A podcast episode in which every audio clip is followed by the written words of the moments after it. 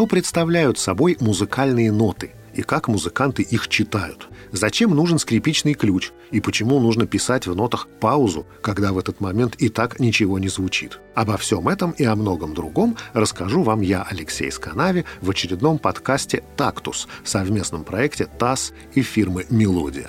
Так исторически сложилось, что главной фигурой европейской классической музыки считается композитор, а главным предметом искусства, соответственно, музыкальное произведение, то есть написанный композитором на бумаге нотный текст. К этому было много причин.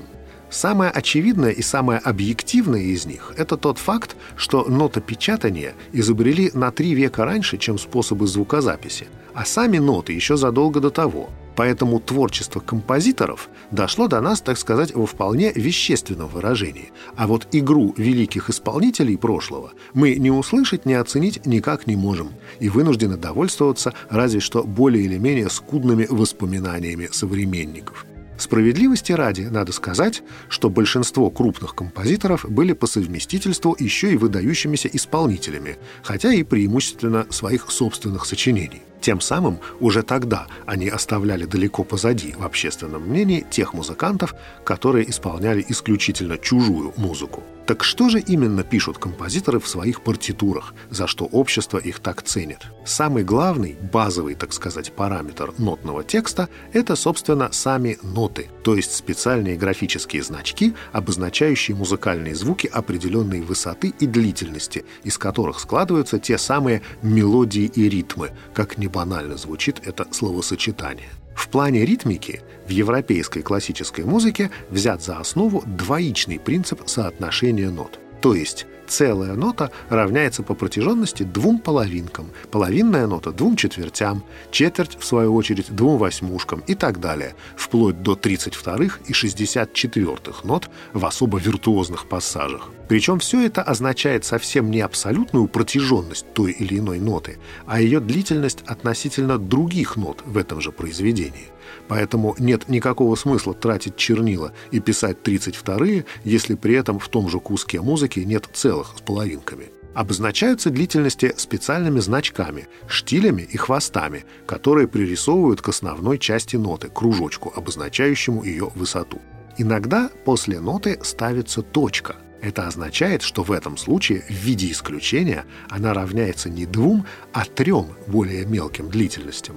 Согласно комментариям средневековых ученых, точка, поставленная рядом с нотой, означает ее полную завершенность, или, иначе говоря, совершенство. А что может быть совершение Святой Троицы?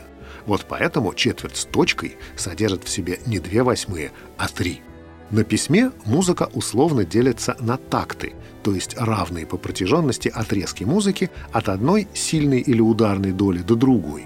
Отделяются такты один от другого тактовой чертой, тонкой вертикальной черточкой, пересекающей все 5 линеек нотного стана. Размер такта, как правило, единый для всего произведения, обозначается в самом начале в виде дроби, числитель которой обозначает количество долей в такте, а знаменатель — длительность, чаще всего четверть или восьмушку, которую мы принимаем за один счет. То есть, если у нас в начале пьесы размер обозначен как 3/4, это означает, что считаем мы на 3, а движение идет четвертями. Иногда помимо нот можно встретить на нотном стане специальные значки, обозначающие паузы, то есть отсутствие нот. Связано это с тем, что музыканты, вопреки общепринятому мнению, люди чрезвычайно пунктуальные и должны написать в каждом такте ровно столько музыки, сколько ее обещано в начале произведения. То есть, если между нотами определенной длительности есть промежутки определенной длительности, то эти промежутки тоже необходимо записать. Поэтому паузы, как и сами ноты, также бывают целые, половинки, четверти и так далее. К тому же грамотно расставленные паузы помогают исполнителям быстрее читать ноты и понимать, что за музыка там написана. Кружочки, обозначающие высоту звука, пишутся на нотном стане, единой строке, состоящей из 5 тонких линеек. Причем писать ноты можно как на самих линейках, как бы нанизывая их, как на нитки, так и в промежутках между линейками. Получается, что если писать ноты только на линейках, то из знакомой нам гаммы до, ре, ми, фа, соль, а, си записаны ноты будут через одну, то есть до, ми, соль и си. А оставшиеся ре, фа и ля надо будет писать между линейками. Но если мы с вами посмотрим, например, на клавиатуру фортепиано, то мы увидим, что помимо 7 белых клавишей, циклически повторяющихся через всю клавиатуру, есть еще 5 черных, сгруппированных по 2 и по 3. Кстати, именно благодаря черным клавишам мы и можем визуально разделить всю клавиатуру на октавы, то есть те самые циклично повторяющиеся группы нот. Для обозначения черных клавишей, иначе говоря, нот за пределами знакомых нам до, ре, ми, фа, соль, а, си, существуют специальные знаки, которые называются диезами и бемолями. Диез внешне похож на хэштег из современных соцсетей. Если написать его перед нотой фа, например, то в сочетании они будут читаться фа диез, и это будет означать ближайшую черную клавишу справа от фа. А бемоль напоминает маленькую латинскую букву «б». Если поставить его, например, перед нотой «си», то в сочетании они будут читаться «си бемоль», и это будет означать ближайшую черную клавишу слева от «си», то есть диез полшага вправо, бемоль полшага влево. Подобно дорожным знакам, действующим до ближайшего перекрестка, диезы и бемоли, поставленные рядом с нотой, действуют до ближайшей тактовой черты. Соответственно, пока не кончился такт, все ноты фа, следующие за фа диезом, тоже автоматически становятся фа диезами. Чтобы отменить действие диеза или бемоля, был придуман знак бекар, также происходящий от латинской буквы «б», только в несколько квадратном варианте. Бекар ставится перед нотой точно так же, как диез или бемоль, и возвращает ноте, перед которой он стоит, ее первоначальное значение. Иногда несколько диезов или бемолей, относящихся к разным нотам, ставится не непосредственно перед каждой нотой, а в самом начале нотной строки. Это будет означать, что все ноты, на высоте которых поставлены эти диезы или бемоли, превратятся в этом произведении в диезы или бемоли. И тогда перед нотой писать эти значки уже не обязательно. У нас пока остается вопрос, какая же из линеек нотного стана соответствует какой ноте? На какой линейке искать фа, а на какой соль? А вот это как раз самое интересное.